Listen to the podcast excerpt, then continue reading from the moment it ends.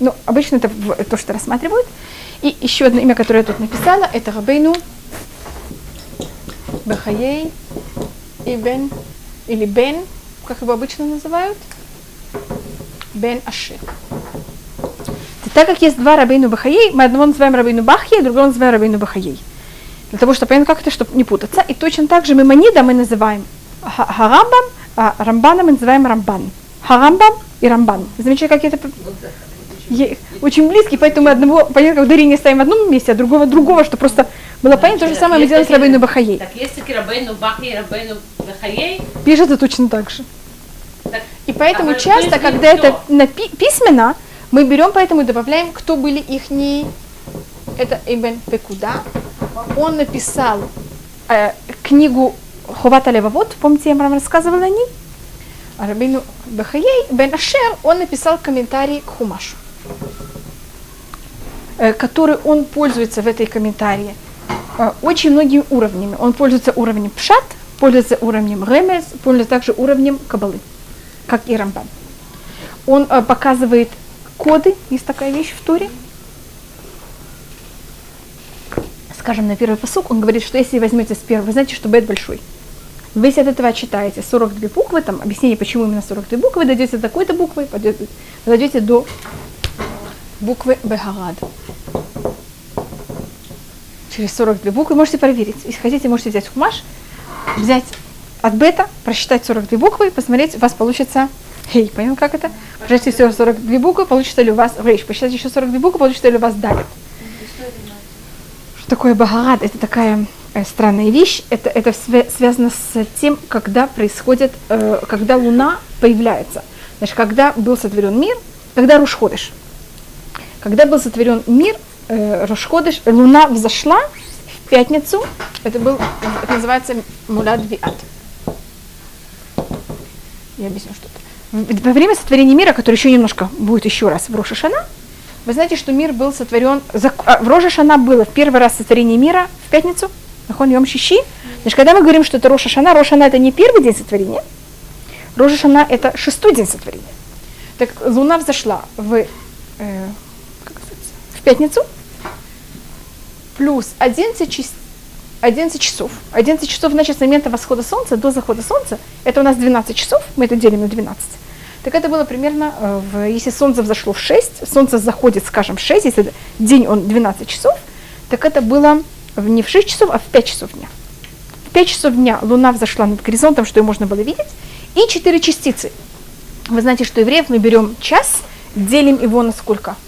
1080, и это было 11 часов и 4 частицы, когда вы час делите на 1080. Вы понимаете, какая это точность? Видите, откуда я это знала? Вав, Юд Алиф это 11, а далее это сколько? 4. А если, бы, если бы мир был бы сотворен год до этого, но мир не был сотворен год до этого, это только если бы. Теперь почему это делается? Так как у нас есть 5 дней в сотворении мира, которые никуда не идут. Вы не можете говорить о 5 дней, когда вы говорите о годах. У нас же год начинается шестого дня сотворения. Что делать с этими пятью днями, чтобы они остались как, как космонавты? Куда, куда, что, куда их приземлить? Так у нас есть такое понятие, что бы было бы, если бы мир был сотворен, если бы мир бы был и до этого. Тогда бы Луна бы взошла в понедельник в 5 часов. 204 частицы, поделенные на 1080. Это называется мулят. Это значит мулят, которого не было по-настоящему. Это какая-то, понятно, это пустота. Восход Луны в пустоте. Кто хочет это проверить? Если кто-то хочет быть таким храбрым, проверить ли это правда? 42 буквы? Да. Хотите попробовать? Попробуйте. Если кто-то еще хочет. А Пожалуйста. Да. Так вот, от бета, видите, что бет большой? Не, не, пожалуйста, посчитайте. Я только могу говорить, что говорит Рабейну Бахаим. Или, скажем, я, я показываю это в первом посуке, в начале, потому что, понимаете, почему я говорю о начале? Потому что это начало Торы только показывает некоторые его уровни. Давай посмотрим. Вы читаете? Конечно. Все буквы считаются у нас. Почему люди не считают, что случилось? Вы верите? Ты его обижаешь, А да? одну секунду, сейчас, идемте сверим. Надо 42 буквы. 42 это Это 6 помножить на 7. Можно говорить о том, это есть в этом тоже символика. И вы помните, мы, по-моему, показывали это одно из имам Всевышнего. Помните, Барух, э, когда мы говорим Анабекуах, я, по-моему, рассказывала? Что у вас получилось? Получился? Хей? И так далее. Ну, это если хотите. Я- и это, конечно, только поверхностное понятие. Надо понять, почему это так, что это такое, что это символизирует и так далее. Просто объясняю, почему это 42. Это, мы говорили, что такое Анабекуах, что это одно из имен Всевышнего. Это, нет, 75 еще одна, там 42 буквы. Потом мы говорим Барух Шев под Махтолам Вейта, как мы сказали, мы Всевышнего Зря. Может быть, зря. И, скажем, еще одна вещь, это Рабейну Бахаи относится эм, к Накудот. Рабейн Бахари, это который написал комментарий к Ханаш. Да. И э, Рабейну Бахаи бен Ашер, потому что когда письменно, мы же не можем ставить ударение, так мы его, понимаем, как то говорим имя обычно его отца, для того, чтобы не путать. Может, я им говорила о том, что есть нагудот хорошие, есть нагудот плохие. Я им говорила, какая нагуда самая нехорошая. Это тоже говорит Рабейну не- я не выдумываю такие вещи, я только у него это прочитала. Шурук, вы знаете, что такое шурук? Это вот этот у, считается нехороший. Почему? Первым делом он состоит из букв каких? Шекер. Ложь. Теперь смотрите, первый посук, не там у. Брешит, бара, элуким, эт, хашамаем, веэт, хаарец. Вы слышали у? Нет у. Знаете, где первый раз у нас есть у? Ваарец хайта, и земля была тоху, богу. Земля была хаосна и пуста, там есть у. Поэтому шурук показывает о чем-то не очень хорошем. Это просто если вас интересует. Шурук так называется вот эта штучка. Да. А если не будет чего-то не очень хорошего, то не будет чего-то хорошего. Я всем спорю. Я просто говорю о том, понимаете, как это надо рассматривать, что такое накудот. Это, видите, это показать какие-то корни корней Торы. Значит, в каком слое будет у, в каком слое не будет у. Что-то показывает, если у. Это только показывает одну сторону шурука. Если другие, эти же буквы показывают на кешер, на связь.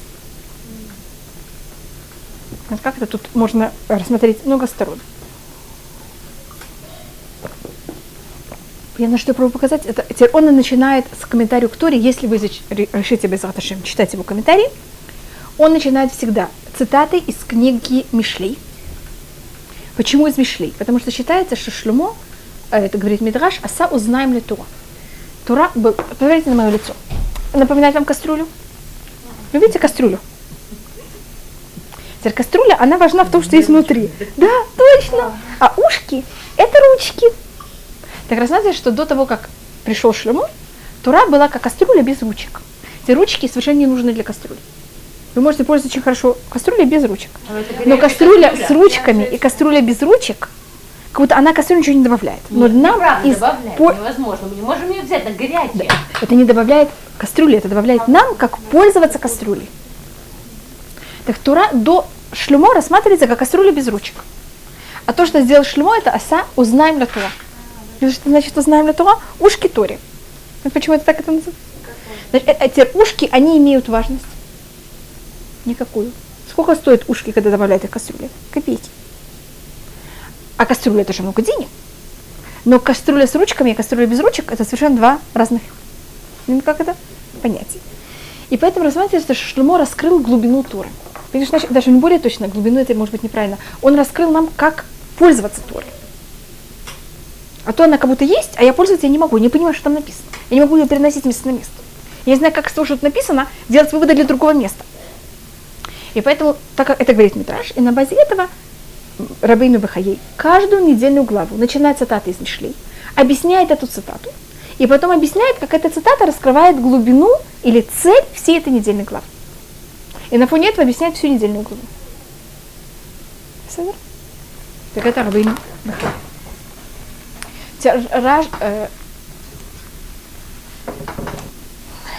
И сейчас я просто хочу закончить, и я все время об этом думаю, потому что э, мы сейчас занимаем, мы занимаемся Испанией, Начиная с вещи, 1000 которые можно- года.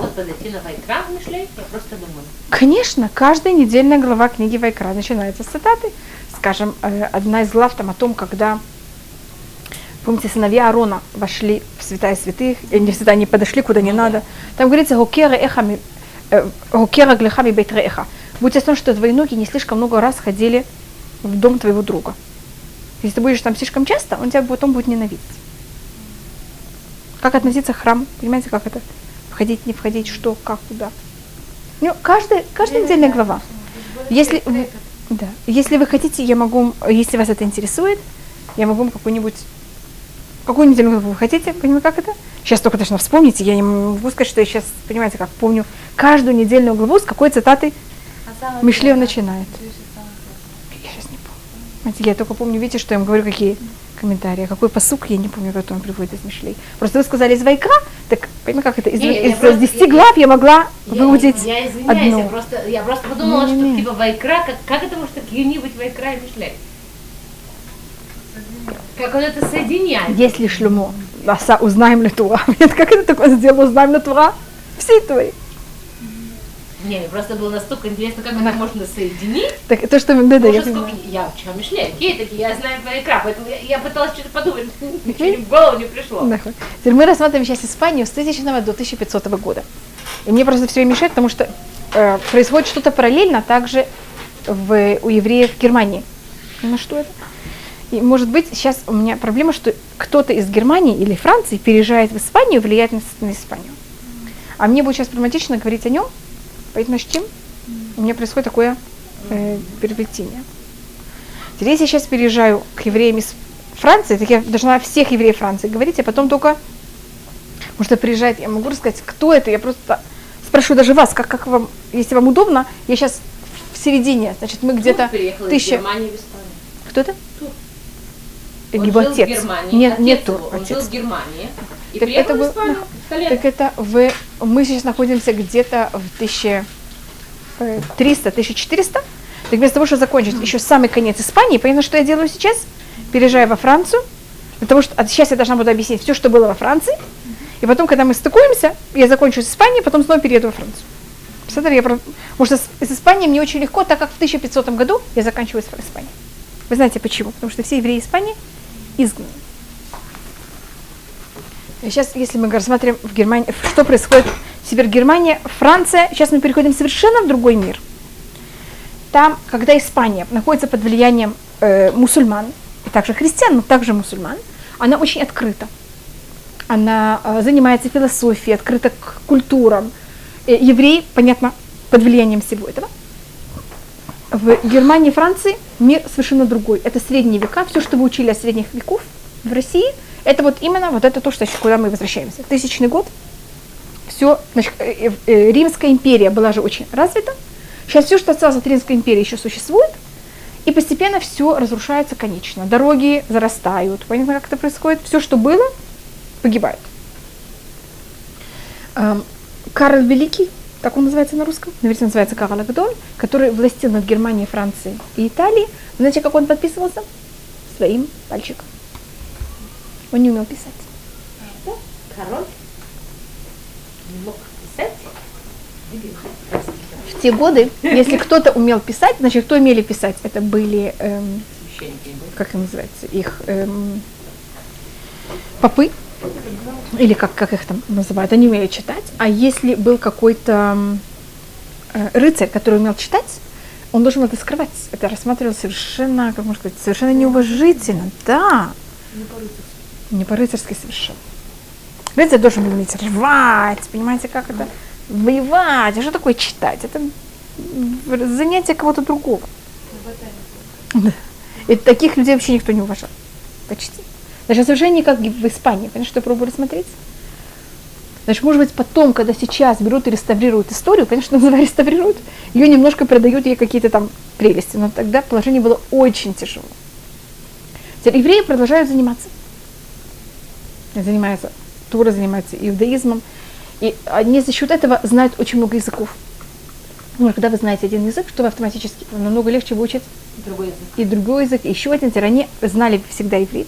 Они также знали местный язык. Автоматически они уже знали два языка. Поэтому они те, кто э, занимаются многими вещами. И в Европе становится постепенно феодализм. Теперь Христиане очень тяжело выступают против евреев. Евреи до этого момента, до тысячного года, все евреи занимались сельским хозяйством. Знаете, что в Израиле мы занимались сельским хозяйством? И в Вавилоне все евреи занимались тоже только сельским хозяйством. Евреи не занимались коммерцией. Это совершенно была не еврейская профессия. То, что сейчас стала такая еврейская профессия, это совершенно не была еврейская профессия. Это. Нет, я знаю, я говорю, но это Просто совершенно... рассказывали, говорили о том, что А евреям больше ничего не делать. нельзя было ни денег делать с деньгами, поэтому это все передали в руки. Не только передали, они заставили, значит, то, что они хотели, это так как важные люди в Европе в это время, это феодалы, те, кто имеет землю.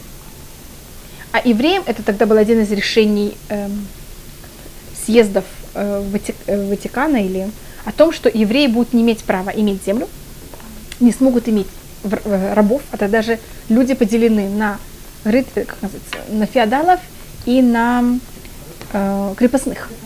А еврей не может иметь право иметь крепостных. Теперь в момент, когда вы не имеете права иметь э, землю, теперь, если вы не имеете права иметь крепостных, вы уже не имеете права, не имеете никакой возможности обрабатывать землю никак. Валь были люди, у которых были крепостные. У евреев Евреев теоретически были нет. у евреев были крепостные в России, у евреев были небольшие крепостные, небольшие эти вот. э, Это мы посмотрим. Мы сейчас, сейчас говорим, что происходит в Европе. Поэтому как это в Германии в это время. В Польше были, кстати, такие. Это не, не было совсем крепостное, это было что-то немножко другое. Это мы потом просмотрим, когда мы дойдем до Польши. В Польше положение совсем другое. Знаете как? Это, это 1600. Когда мы говорим о Польше, это уже 15, это 16 век. Все, что я говорю сейчас, это я охватываю, понятно как это? Ск- Скажем, я сейчас говорю о тысячном и, скажем, до 1500 года. Я просто хочу немножко поговорить о Испании и эм, Германии, Франции, примерно в параллельное время. Где в России, в Польше тогда никого нет. В России максимум гуляют, может быть, эм, мишки. Но кроме медведей в России никого нет. Это что-то там, если есть там какие-то рыцари или что-то, что такое начинающее вообще. Вы знаете, сколько лет Москве? 850 лет. Ну что такое 850 лет, когда мы говорим, понимаете, о тысячном год- году? Киеву тысячелетний, правда. Ну, старше немножко. Что это? Да. Ну, да. Ну тогда что-то очень такое маленькое совершенно начинается. Киевская Русь, это что такое начинающее совершенно, да, княжество. Совершенно еще никакое царство, потому что ничего такого важного нет. И это вот происходит во время Хазаров. Помните, мы говорили тогда? Я тогда говорю, что тогда был вопрос о чем, что тогда начинает религия в тысячном году только доходить до э, Восточной России, э, до Восточной Европы. Да, до варваров. Тогда вот вопрос, что они примут, мусульманцев с одной стороны, христианцев с другой стороны, иудаизм тоже имеет какое-то свое влияние. Тогда хазары принимают иудаизм, русские, я вам рассказывала, почему они приняли христианство, а не иудаизм и не мусульманство. Они отказались от того, что так как рыцари не согласились делать обрезание. Рыцари приняли. Не, не, рыцари Поэтому Россия стала христианской. Потому что кто имел силу, это были рыцари. А для того, чтобы принять или мусульманство, или иудаизм, что надо было для этого? Сделать обрезание, и они отказались. Это же было тяжело. Я просто говорю, как... я просто говорю, как, как это было, э, тогда как это решало, как это, как это все происходило. Тогда тоже были мертвые, нет? Тогда была Всегда. еврейка, она вышла замуж за этого ну, рыцаря, простите. Так это вопрос, как, как, А как Владимир это же ее сыночек, который ясно солнышко. И тогда в э, в Германии, мы сейчас еще говорим поэтому о Германии, Германия уже страна, Франция уже страна. А Россия что-то такое только фирму- формирующее, то же самое Польша. Польша, вы знаете, формировалась и превратилась в державу раньше, чем Россия. э, Чем Россия. Поэтому сначала будем говорить о Польше, а потом о России. Евреи попали в Польшу и в Россию в основном. Конечно, были там евреи, но были очень мало. Мы не можем говорить там о общине такой серьезной еврейской. Вы знаете, что евреи в основном в России и в Польше, они же говорят, говорили на идыш. И это показывает о том, что их корни это немецкие. Понимаете, как мы пришли из Германии, а мы не коренные. Коренных русских евреев достаточно мало. В основном это были приезжие. Поэтому я рассказываю, я показываю, как, какой у нас путь. Как мы дошли. они потом смешались вместе. Но это были, это были общины в основном э, э, людей, которые занимались, эм, они продавали эм, меха. В России были же меха. Это были дикие животные, поэтому говорю, это были вместо медведей, там у как-то рассматривалось. А евреи были купцы, которые продавали меха э, в, оттуда в другие места. И у них было очень, так как они жили маленькими такими общинами, они имели большое влияние на среду, а так как среда только сейчас формируется, кем вообще стать, так есть также и э, русские, которые становятся полуевреями, или я не знаю, как они там называются. у них есть всякие, есть субботники, есть всякие, это вот какая-то часть, это под влиянием также евреям. Что да? Позже также, ну, ну, потому что у них была какая-то связь. Даже есть фамилии такие типа Шабатен. И к- евреи переезжают, значит, положение евреев в Германии и Франции очень тяжелое экономически. И тогда решают, что единственное, что им откроет абсолютный путь, это заниматься э, одолживанием денег. Это специально для того, чтобы местное население ненавидело евреев. И привить так ненависть к евреям.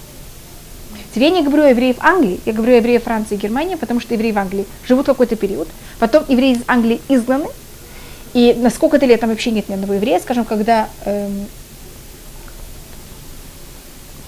когда писался, писался весь рассказ о Шейлоке. Кто? Шейлок, вы знаете, кто это? Сухрами Венеция, купец из Венеции. Так тогда вообще ни- никакой э, англичан не видел вообще еврея. Для них еврей или там чертик с, с рогами был то же самое, потому что тогда сколько-то лет не было евреев до и после. И только Крумвель, вы слышали о Крумвеле? Он дал разрешение евреям взять и возвратиться в Англию. И поэтому английская община это достаточно, понятно, какая-то не коренная община. Значит, во время крестоносцев там была достаточно большая община. И когда Ричард Львиное Сердце поехал в, выехал для того, чтобы воевать, захватить Израиль, тогда были ужасные погромы в Йорке и в эм, Лондоне. Значит, там есть мудрецы также. У нас есть несколько мудрецов, которых мы знаем, которые жили в Англии. Но так как эта община не коренная, понятно, что я делаю, я о ней не так много разговариваю. А там, где евреи достаточно много времени живут, как будто я должна была говорить о евреев Англии, Франции, Германии, Италии. Понимаете, что я делаю? Я как будто евреев Англии, я говорю заранее, не буду говорить о них почти вообще. И то, что происходит во время Анг- э, Франции и Германии, примерно то же самое. Поэтому, понятно, как-то только разница, что в Англии был достаточно большой период, когда не было евреев вообще. Нет, он хорошо относился к евреям. Да, он относительно был, относительно очень, даже относительно очень хорошо к евреям. Но не мог сдержать, понимаете, как это? Вот это вот э, всплыв, который происходил. Да, он рассматривал также евреек, он относится очень хорошо к евреям. И в, значит, евреи, в момент, когда Израиль начинает падать, евреи тогда, э, и ужасно, э, это, когда начинается э, Византия, она была первой страной, которая приняла христианство. Вы знаете, что еще до Ри- Рима Византия принимает христианство до. Израиль под влиянием Византии. И поэтому Византия начинает ужасное давление на евреев. В Израиле просто невозможно жить, невозможно соблюдать законы. Евреи тогда начинают постепенно что делать? Разъезжаться. Из Византии они переезжают в Малую Азию. Малая Азия, то, что сейчас называется Турция, тогда она, это же Византия, это и, и то, что называется сейчас Турция. Там еще и турки потом туда ворвались, а тогда там наход- находятся Ви- Византы. Оттуда они переходят в Грецию, от Греции они переезжают в Германию и Францию. Понятно, их путь с Израиля вот так вот. И это путь через христианские страны, как они распространяются, и оседают во Франции и Германии. То есть параллельно находились они в Израиле и в Испании. А- Они, они были, евреи из Вавилона переезжают в Испанию в основном, а евреи из Израиля переезжают в... Понятно, как это? Значит, те, кто мусульманские страны объединены, и христианские страны объединены. Теперь может, можно иметь какую-то связь между, но она не очень легкая и простая. И есть уже евреи в Германии, они еще не имеют там никакого таких серьезных мест занятий. Точно же, как я вам рассказала о том, как из Вавилона переехали, помните, я вам рассказывала об этих э, евреев, которые оказались, мудрецов, которые оказались пленные, пираты их захватили в лодке, в корабле, который пираты их захватили, и так мудрецы Торы из Вавилона оказались в Испании, и так начинается развивание, развитие Торы в Испании. Что-то похожее не совсем происходит во время Германии. Мудрецы Торы, они не очень любят разъезжать. Они любят сидеть и заниматься. А люди, которые ищут более легкую жизнь, они что делают? Разрешают. И оказывается, что есть люди, которые уехали, а, а знатоки Туры, понятно, как это, остались в другом месте. А там нет, там начинается большая община, знатоков Туры там нету. И был такой человек, его звали Рабейну Гершом. Его обычно называют Рабейну Гершом Меор Хагула. Светило диаспоры. Он жил в Византии. И он был один из советников царя. Был очень важная личность. Не, не, это было Византия. Карл Великий это в Германии. А, Он ему дал, и он был, так как тогда очень мало людей име- вообще понимают и знают что-то в науке, а на базе Торы он же знал все возможные науки, то, скажем, этот царь решил взять и себе сделать трон там из золота. и он дал это золото и дра- драгоценные металлы его рабочим, чтобы они взяли это, ну, сказать, сделали. А он боялся, что эти эм, мастера возьмут что-то и себе что сделают. Карманчик, а вместо этого положат ему в трон что-то другое, думая о том, что король же это никогда не сможет узнать. И он хотел проверить, он по-настоящему там осталось чистое золото, или они у него потребовали слишком много золота и потратили, понимаете, как это, там, а что-то взяли в карман, а не, не, не положили именно в трон. Терабейну Гершон знал понятие удельного веса. Знаете, как можете определить? По удельному весу. И мы это знаем. И тогда он попросил короля, чтобы тот ему дал эм, перстень, что, потому что он понял, что если он найдет, что кто-то там сделал какие-то неправильные вещи, потом этот человек будет наказан, потом у него будет враг, и не только он будет враг, а кто будет враг? Все его семейство и так далее. И он ему дал тогда король свой перстень, и он тогда это проверил, там целый рассказ, как это. С этим связан рассказ о том, что он запретил многоженство, если вы знаете, Рабину Гершому Рагуля. И он был женат на одной женщине, у них очень долго не было детей, и тогда его жена предложила ему, что он взял и женился на более молодой женщине, и, может быть, у них будут дети. И он женился, послушав свою жену, жену- женился на более молодую женщину. И эту, а, так как они все время хотели какие-то пути, как-то его свести, понимаете, как что-то сделать, они вот через эту более молодую жену, которая она была менее, имела опыта и понимала, как что себя вести, они через нее как-то воруют у Равейну Гершом этот перстень, и когда это приводит к тому, на- наговаривают на него там что-то, там целый рассказ, как они его хотели посадить в тюрьму и чуть ли не убить.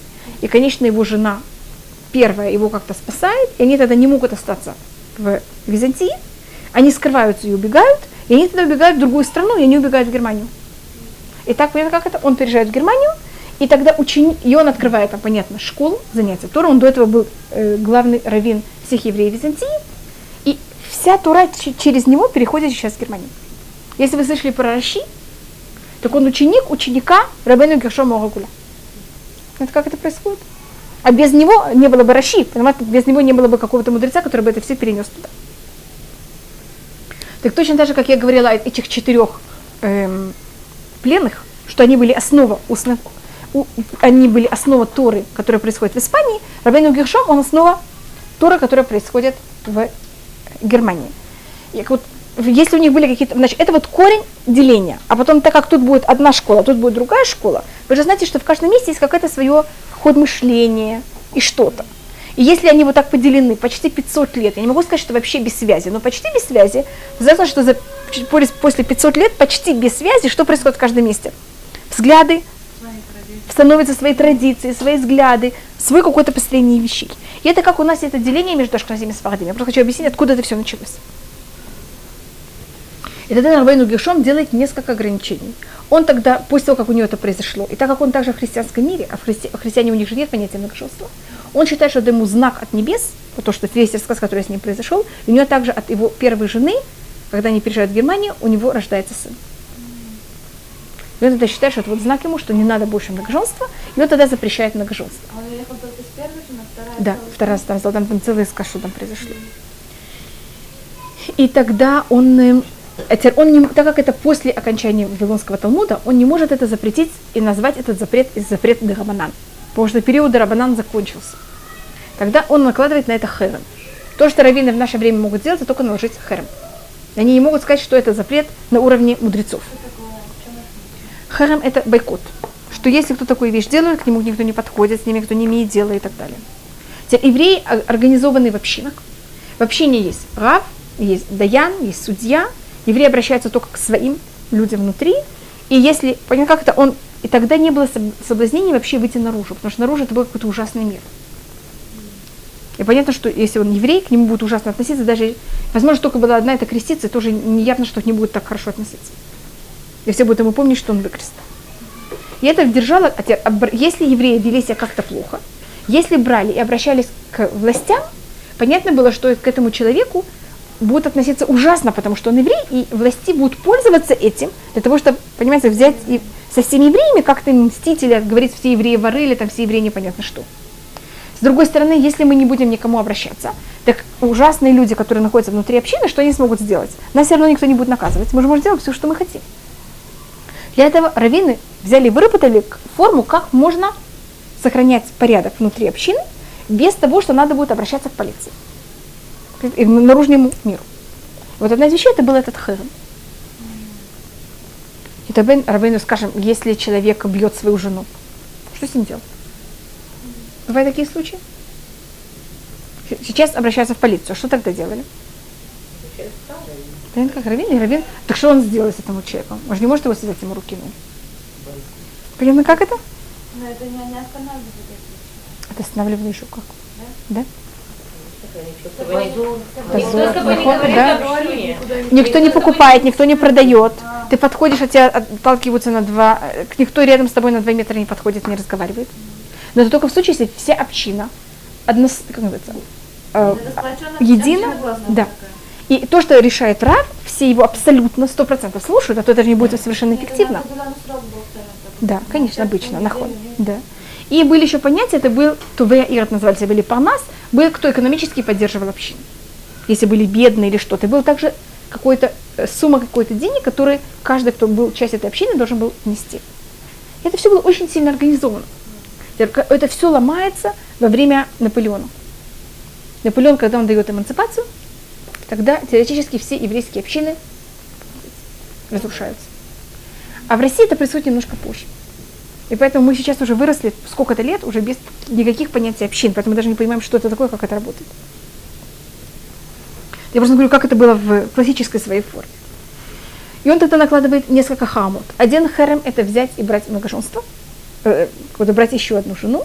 И видите, я не говорю, что это запрет от мудрецов, я это называю херем. Это называется херем дарабейну гершом, или в аббревиатуре это называется хадраг. Херем дарабейну гершом. Маленькие дети очень любят это писать, потому что и другой херем Рабейну Гершома было, что запрещено читать чужие письма. Он наложил, это запрещено и так, понятно всем, но он наложил на это херем. И если ребенок что-то пишет, и не хочет, чтобы никто не читал, он пишет большими буквами на этом хадраг. Напомнить вам всем, что есть на это херем. И в... И тогда, значит, у нас образуется. И сейчас мы просмотрим некоторые мудрецы. Я сейчас, у него были, конечно, многие, я сейчас не рассказываю всех, я выбираю, я говорю заранее, очень мало из того, что было, только для того, чтобы что-то немножко рассказать. Больше? Да, у него было еще. Вот я показываю эти два, это два очень известных его Херема Рабейну Гершома. И сейчас я перехожу к его ученику. Э, Ученик его ученика – это Раши, его звали Раби Шлюмо бен Ицхак. Это как его настоящее имя. Все его зовут Раби Шлюмо Ицхак. И еще одна вещь, это только напомните мне, что я поговорила о евреях в Италии, потому что о них надо говорить немножко отдельно. А, Также есть Арух, который был в это время. Раби Шлемо Ицхаки, он рождается у своего отца. Э, Раби, э, Раби Шлемо рождается у своего отца Раби Ицхак. И есть у нас э, легенда, это так или не так, но так это рассказывается всюду, что Раби Ицхак, он нашел, у него был какой-то очень драгоценный камень. И к нему пришел один из эм, какой-то там эм, граф, я не знаю, как это. Графы это были в Польше. Как они все называются? Дюк? Пана? Король, король. Не король, это было что-то ниже, чем король. Дю- дюк. Ты знаешь, что такое дюк? Нет, во Франции. Это и также в Германии, также в Англии. Что-то? Хорошо, это что такое? Все равно какое. Ну, вы понимаете, кто такой. Какой-то человек, который был э, граф или там, я не знаю, как это называется на русском. Я просто не, не разбираюсь совершенно во всех этих э, названиях русских. Да, вы понимаете, кто такой. Какой-то феодал, скажем. И он захот- хотел купить у Раби Ицхака этот драгоценный камень. И Раби Ицхак понял из разговора с ним, что он хочет этот драгоценный камень взять и ставить в одну из икон. Икон или там, икона это фотография, это рисунок. А там имелось в виду, должно, должно быть в, одну, в один, это же католики, в один из их святых, или как вы там называете, в один из скульп, скульп, эм, скульптур. И рабы Ицхак решил, что это невозможно. И когда он увидел, что это его очень уговаривает, и даже начинает ему уже угрожать, и что положение очень тяжелое, он один раз, когда с ним гулял, он проходил через мост, и он это взял и вшил в шляпу, и он тогда взял и ки- выкинул эту шляпу в воду. Он сказал, у меня этого нету. И тогда ночью ему приснился сон, ты согласился взять и потерять какое-то громадное имущество твое для того, чтобы не освещать и не превращать в более красивое какую-то какую скульптуру во имя меня, ты, у тебя родится сын, который осветит глаза всего еврейского народа. Еще рассказывается, что когда э, жена, э, когда ма, э, жена Раби Ицхака, это мать э, Раши, она была беременна, вы читали, ну я, мамаш, извини, что я даже, вы читали Чарльз Диккенса? О том, как тогда, когда кареты летели по, по городу, они вообще всех, как называется, по всем летели, им все равно кто был что, и всех давили. Так это пишет, он описывает период уже более поздний, о том, что я говорю, это еще было более раннее. Тогда, когда вот кто-то летел на, на карете, там простолюдия, понятно, что это, кто разбегался, разбегался, кто нет? Нет. И вот мать Раши, когда она была беременна, она шла по улице, и вдруг вот такая карета несется. И у нее не, некуда убежать, она, понимаете, она не может ну, убегать. Была там, да вы были в этом месте во Франции? Там. Да. И там показывается одно место, что она тоже она решила взять и прислониться к стене, как она только может. И в предании там стала выемка. И так она уцелела. Вот видите? Нет, видите, что то, что она рассказывает, это правда? Да. Да. А, так это только немножко о том, как он вышел. Также это в какой-то мере описывает там положение, которое было в это время в общине.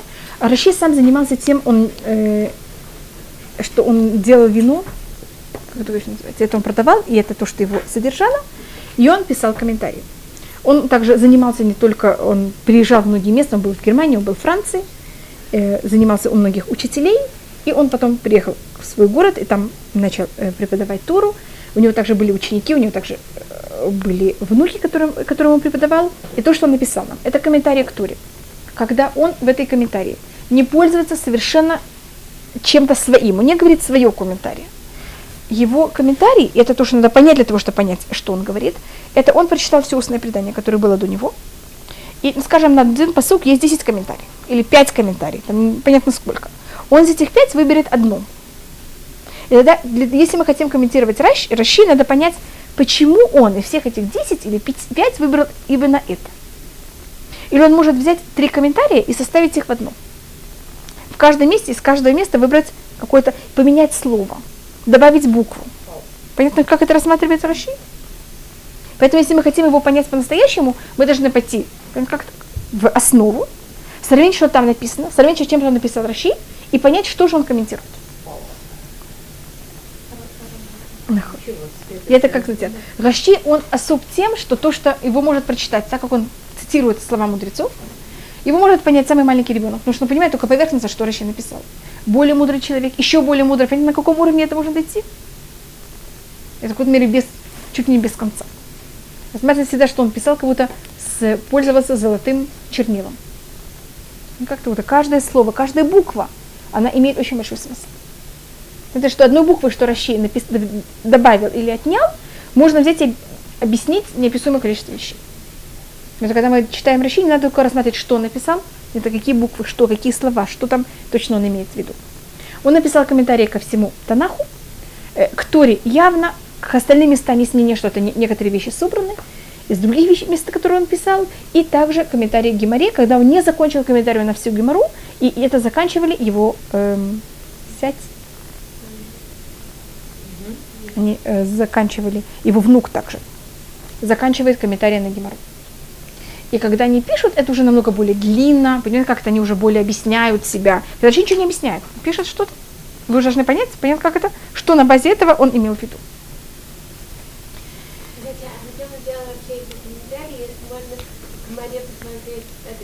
Так вот его комментарий это именно то, что он выбрал.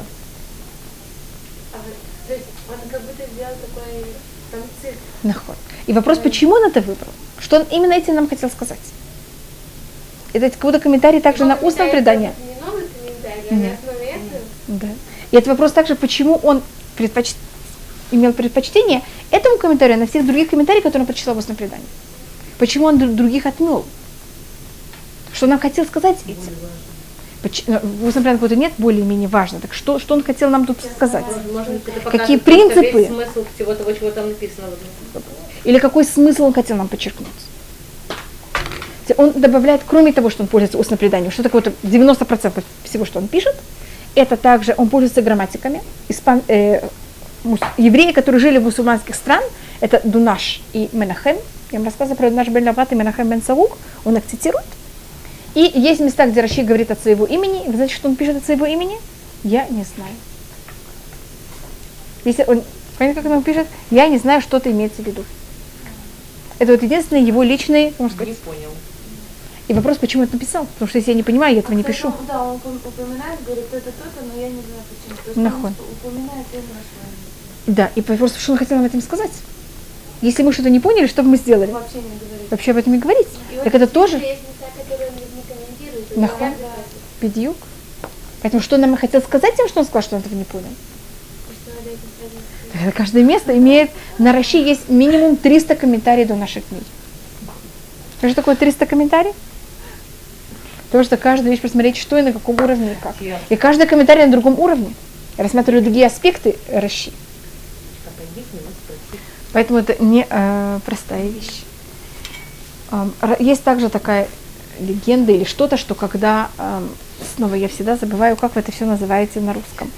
Э, скажем, князь. Ну, что это будет не очень точно, потому что я не знаю, это параллель, имеет параллели с тем, того города, в котором жил Рашид, а даже каждый город был полукняжество такое.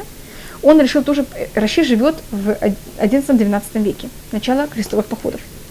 Этот князь решил пойти на крестовые походы, и он спросил Раши, что будет его конец. Как он возвратится.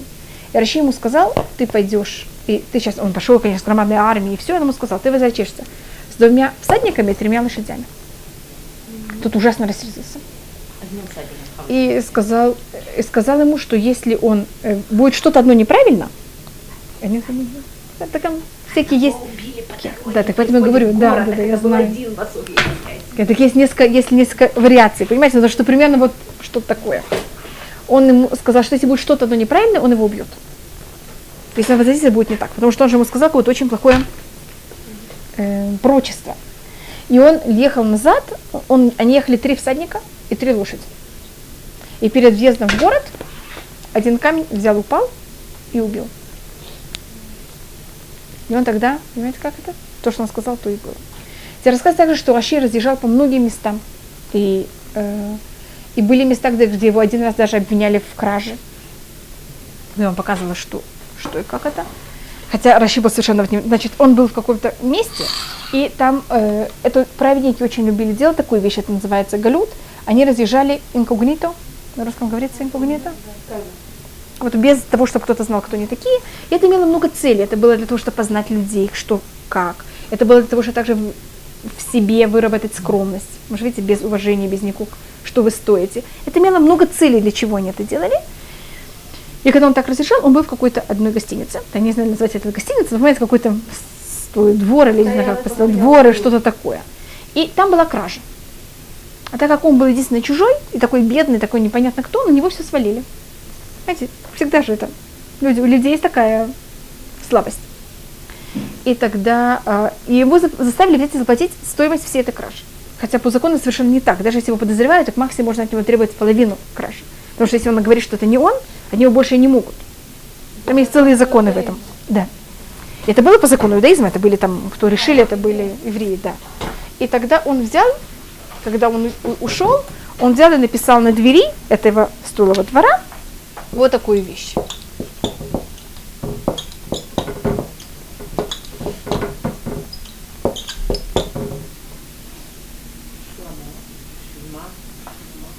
Сколько я написала тут? Четыре раза? Пять раз. Так, надо так Да. И тогда и никто не понял, что написал. Тогда все уже что-то такое.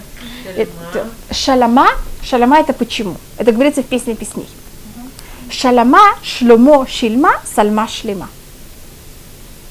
Шломо так его звали. Сальма так называется семлян, также называется в Туре Сальма. Почему вы заставили Шломо взять и заплатить полную стоимость одежды? Когда они смогли это расшифровать и поняли, что он написал, они поняли, что он совершенно не такой простой человек.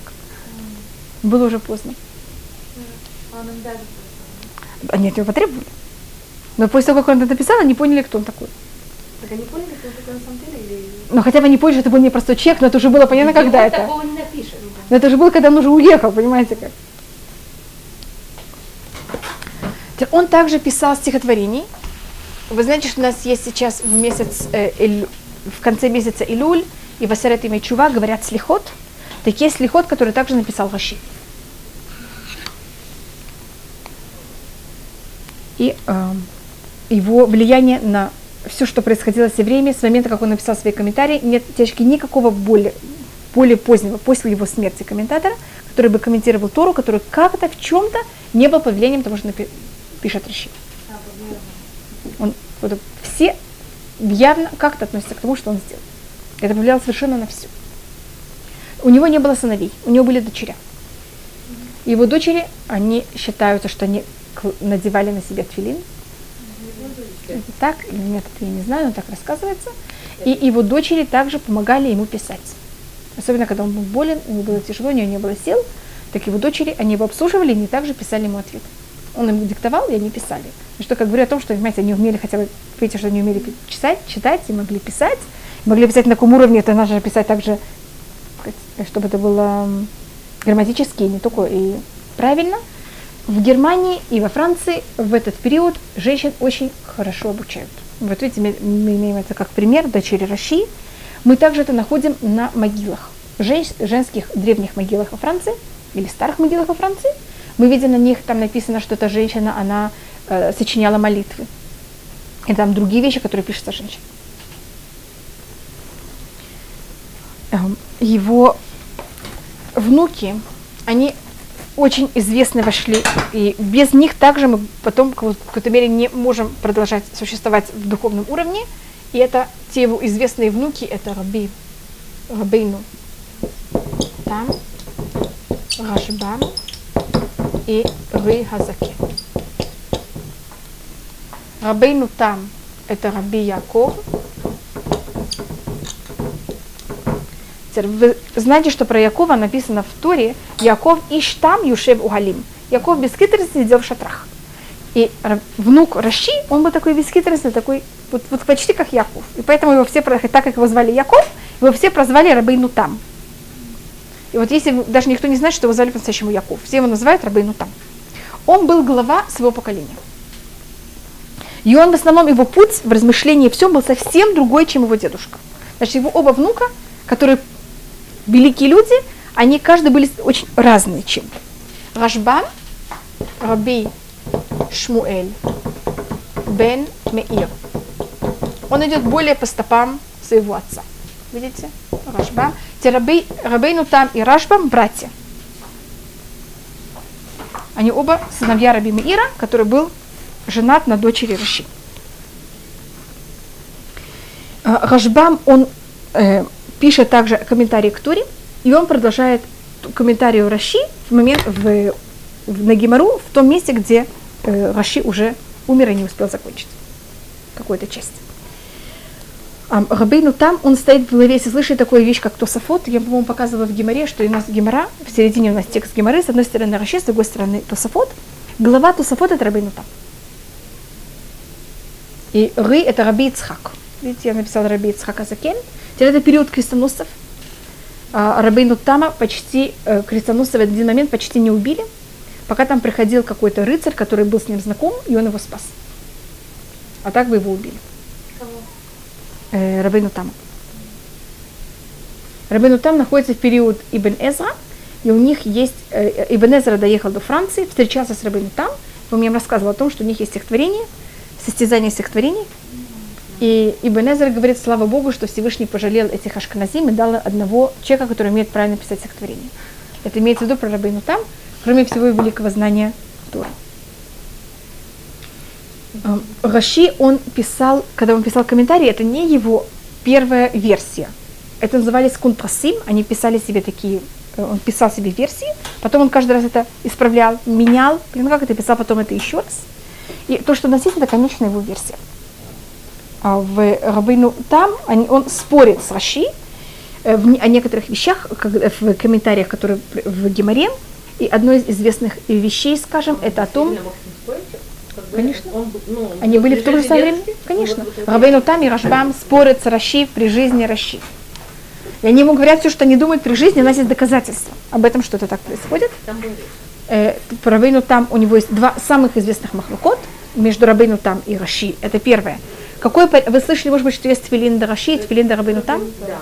Так видите, это дедушка и внук. Теперь мы знаем э, сейчас э, на уровне археологии, что были эти две версии еще во время периода, когда был второй храм. Маймонит говорит, что были, Маймонит тоже пишет об этом, только он не называет это на таких именами, но он говорит, что там раскопали могилы их и нашли такую версию и другую версию. Вопрос в том, мы знаем, что должно быть написано в Твиле. Значит, у нас есть устное предание, как должен быть выглядит Твилин, как все. Мы знаем, что, должно быть, что там должно быть написано. Только одну вещь, о которой у нас есть спор, это в каком порядке это должно лежать. У меня когда есть вопрос, в чем, значит, четыре вещи, в каком порядке они должны лежать. Один порядок это хроно- хронологический, я хронологически имею в виду, как это написано в Кумаше. А другой порядок это у нас есть вая китово, вая, вая им шамо. Это должно находиться по, как будто первое слово такое, первое слово такое, поставьте их одно рядом с другим. Вая кевиаха и вая им шамо. Так это идет хронологический порядок? Или понятно, какой порядок? Похоже. Похуже. И об этом, это вот споры, это тфилин раши, тфилин рабейну там. В обоих находится то же самое, только вопрос только понятно в чем. Как это? Еще там есть какая-то маленькая махлокет, но это главная вещь, которая рассматривается всегда. И еще одна вещь, это когда происходит шкия. Когда происходит заход солнца. Это кухавим. Значит, что есть окончание субботы по рабыну там и окончание шаббата по Раши. Если кто-то жил в Ленинграде, там это вообще очень интересно. Это тоже очень большая махлокет между ними. Да? По в Израиле придерживаются по Раши. Эти решили, что мы придерживаемся в основном как Раши. И тфилин, и все. Теперь, если кто-то хочет одевать добавочно еще одну пару тфилин, Карбонитам. ну, я говорю, в общем, но, они, но мы должны делать это все устражение, как, если кто-то хочет устражить как рабыну там, он не может это и облегчать как рабыну там. Может, если вы облегчаете, если вы это рассматриваете только как рабыну там, тогда вы можете начать шаббат также позже. Понятно, как это? Так это берется тоже. Мы всегда, все базируемся с Раши. Потому что он рассматривает, что шкия позже. Так все позже. Так мы берем так, мы берем- Потому что рабыну там считают, что шкия в другое время. Насколько позже?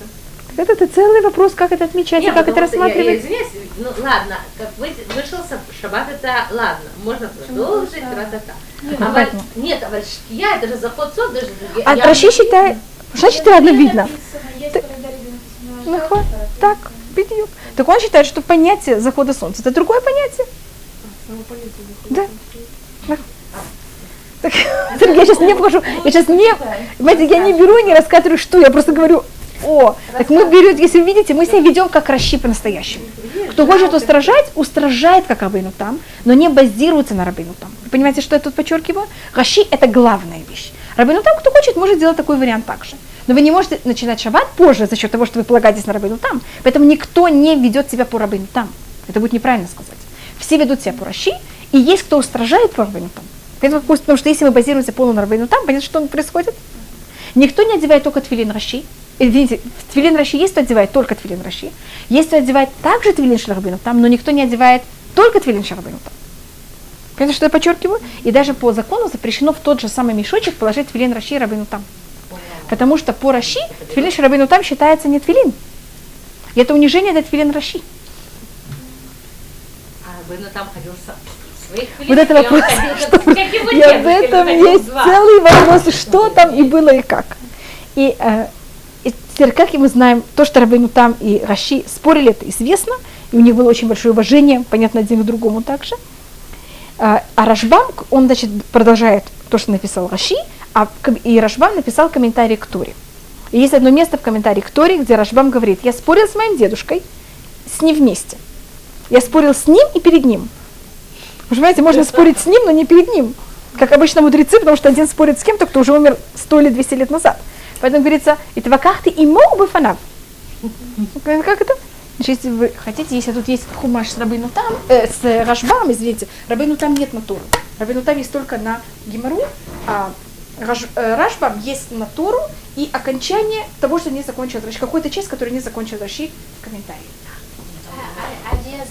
И не очень Рашбам. Но это очень по секрету никому не рассказывать.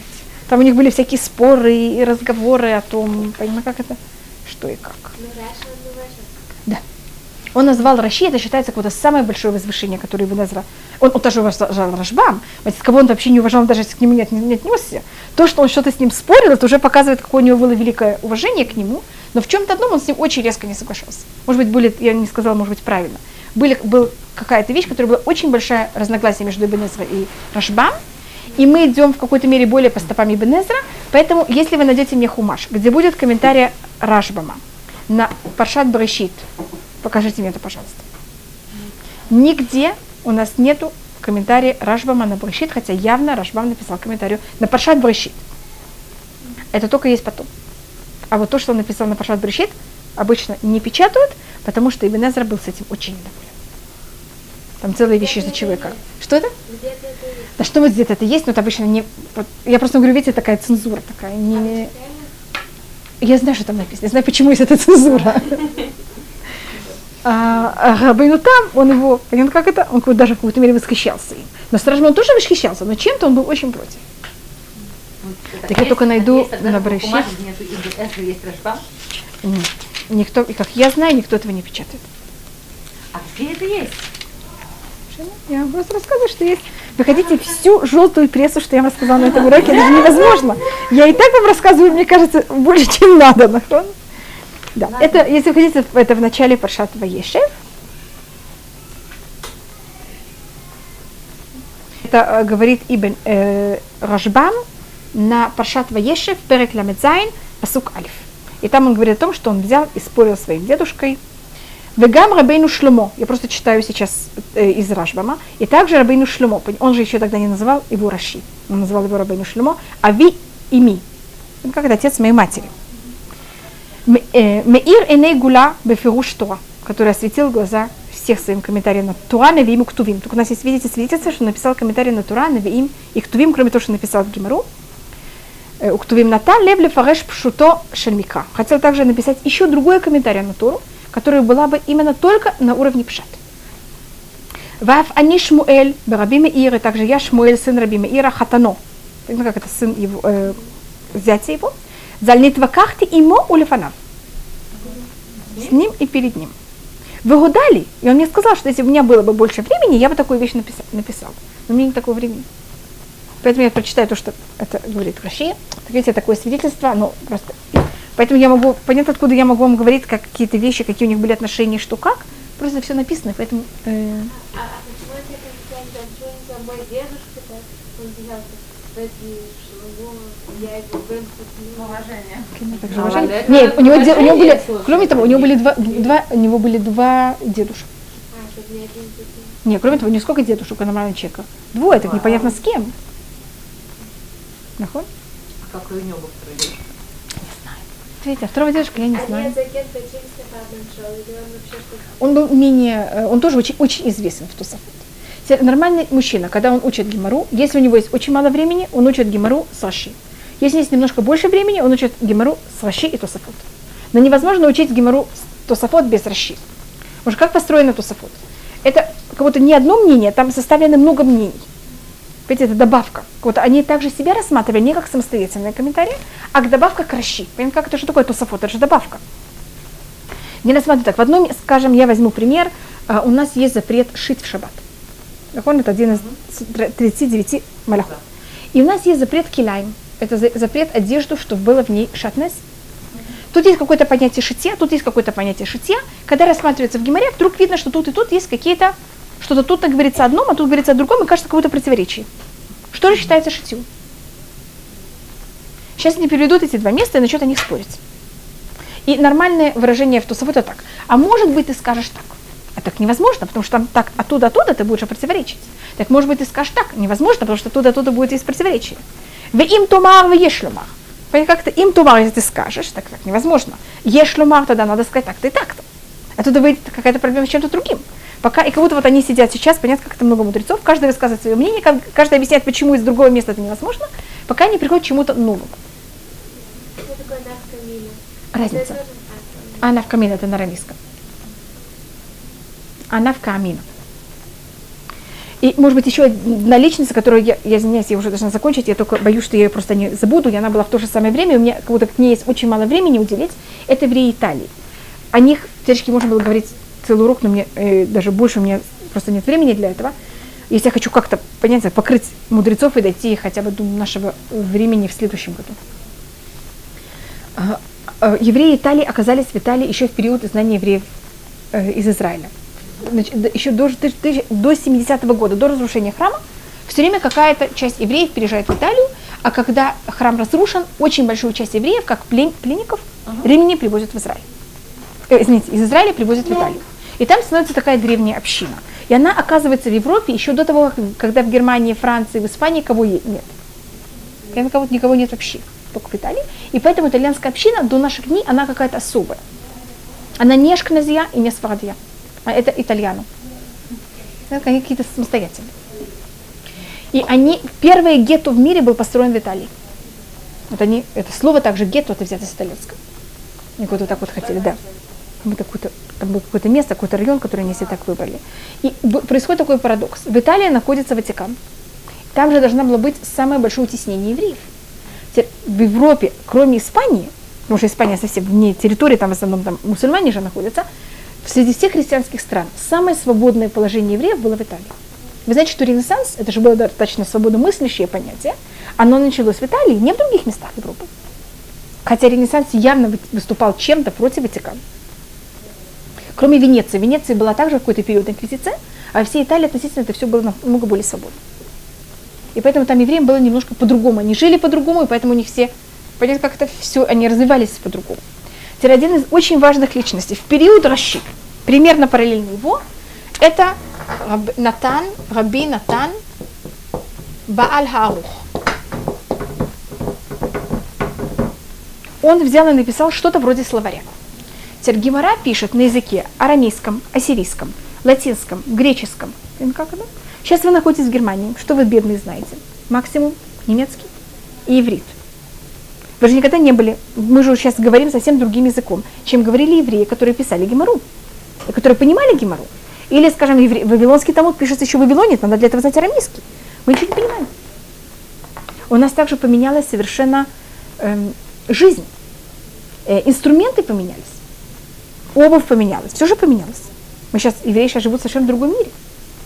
Так то, что сделал Балярух, это взял просто и сделал словарь. Понятно, почему это называется словарь? Арух, это значит как будто для арох, это организовать все слова. Понятно, как, какая-то тяжелая работа?